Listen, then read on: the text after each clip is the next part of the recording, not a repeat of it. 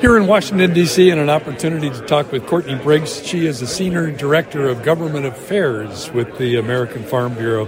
This WOTUS issue, it has farmers frustrated all across the United States. At the core of that is the on again, off again, on again, off again. And during the Obama administration, it seemed like what we argued with, about that for what two and a half years, and the Farm Bureau led the charge. First, because we're starting all over again, is what they're proposing a carbon copy of the Obama administration rule, or are there any changes? It is not a carbon copy of the Obama administrative rule. Um, the Obama administration's rule really encompassed all features as jurisdictional and really expanded the federal government's reach. But ephemeral features such as ditches were jurisdictional by rule. Under this proposed rulemaking, they're using something that called the significant nexus test.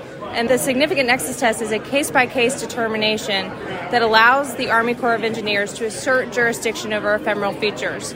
So it's not a carbon copy of the Obama administration's rule, but just with a little bit extra work by the Corps, their reach is very similar to what the Obama administration had. The subject of nexus was big the first time around, but is the difference is what I'm hearing you say is is that now they can attack it on a case by case basis?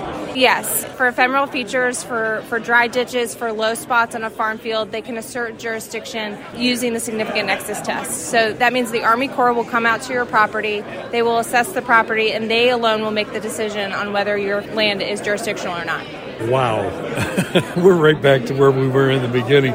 There have been a number of people getting on board with the court case. So explain to us where we are right now. Over 100 congressional members, Chuck Grassley kind of heading up that charge on that, yep. uh, but attaching to this case that's before the Supreme Court right now. Let's start with an update on where the court case is and where all of the support is. Sure. So the Supreme Court granted cert in Sackett versus the EPA, which is a very high profile Clean Water Act case, which will hopefully draw a bright line of jurisdiction for the regulated community. At issue is the use actually of the significant nexus test, and the court will answer the question of whether the significant nexus test is the appropriate test to assert jurisdiction. So we are watching this very closely. Oral arguments will begin in October, but what you refer to is a congressional amicus brief that expresses Congress's um, support of the, the Sacketts and their point of view. One of the big arguments at the moment is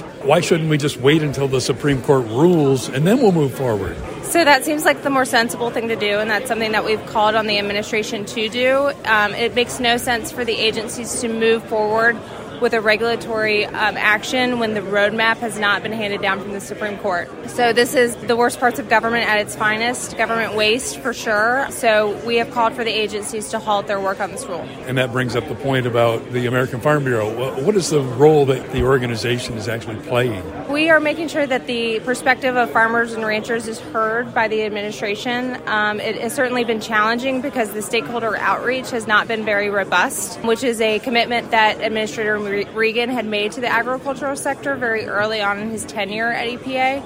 So we're a little disappointed with that, but we certainly want to make sure that farmers and ranchers, their perspectives are, are heard through this regulatory process. Very difficult for them to deal with the fact that the Army Corps of Engineers can show up on their property and all of a sudden they're getting these exorbitant daily fines and what to do with it. And all of a sudden, they find themselves calling their attorney and trying to figure out how they're going to follow through with it. The expectation that the um, Supreme Court decision would do would it would actually define what a waters of the U.S. is and the line between that and what states are actually responsible for. Is that accurate? The court will provide some guidance to what is the waters of the U.S. and perhaps a regulatory test. So, not necessarily a hard and fast definition. There is still going to be debate about where that line is drawn, but I, you know, I think that the court has a good opportunity to provide some guardrails to the agencies in some direction. As far as the states and their authority, um, you know, Section 101B of the Clean Water Act states that it is a partnership between the federal government and state governments.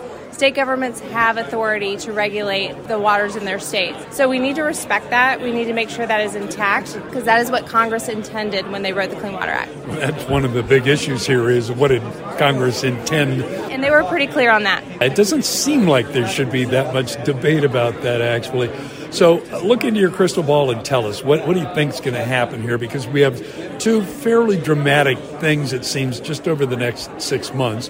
One of them is, is that there's been this expectation that the Supreme Court would rule on this sometime late summer, maybe into September.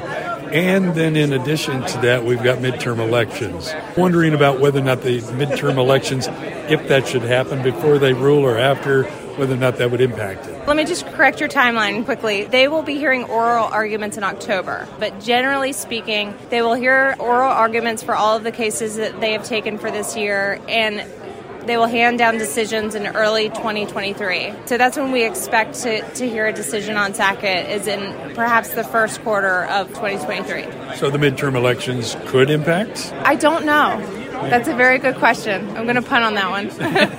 I'll allow you to do that. Much appreciation for the Farm Bureau being so heavily involved in it. Absolutely. Happy to do it.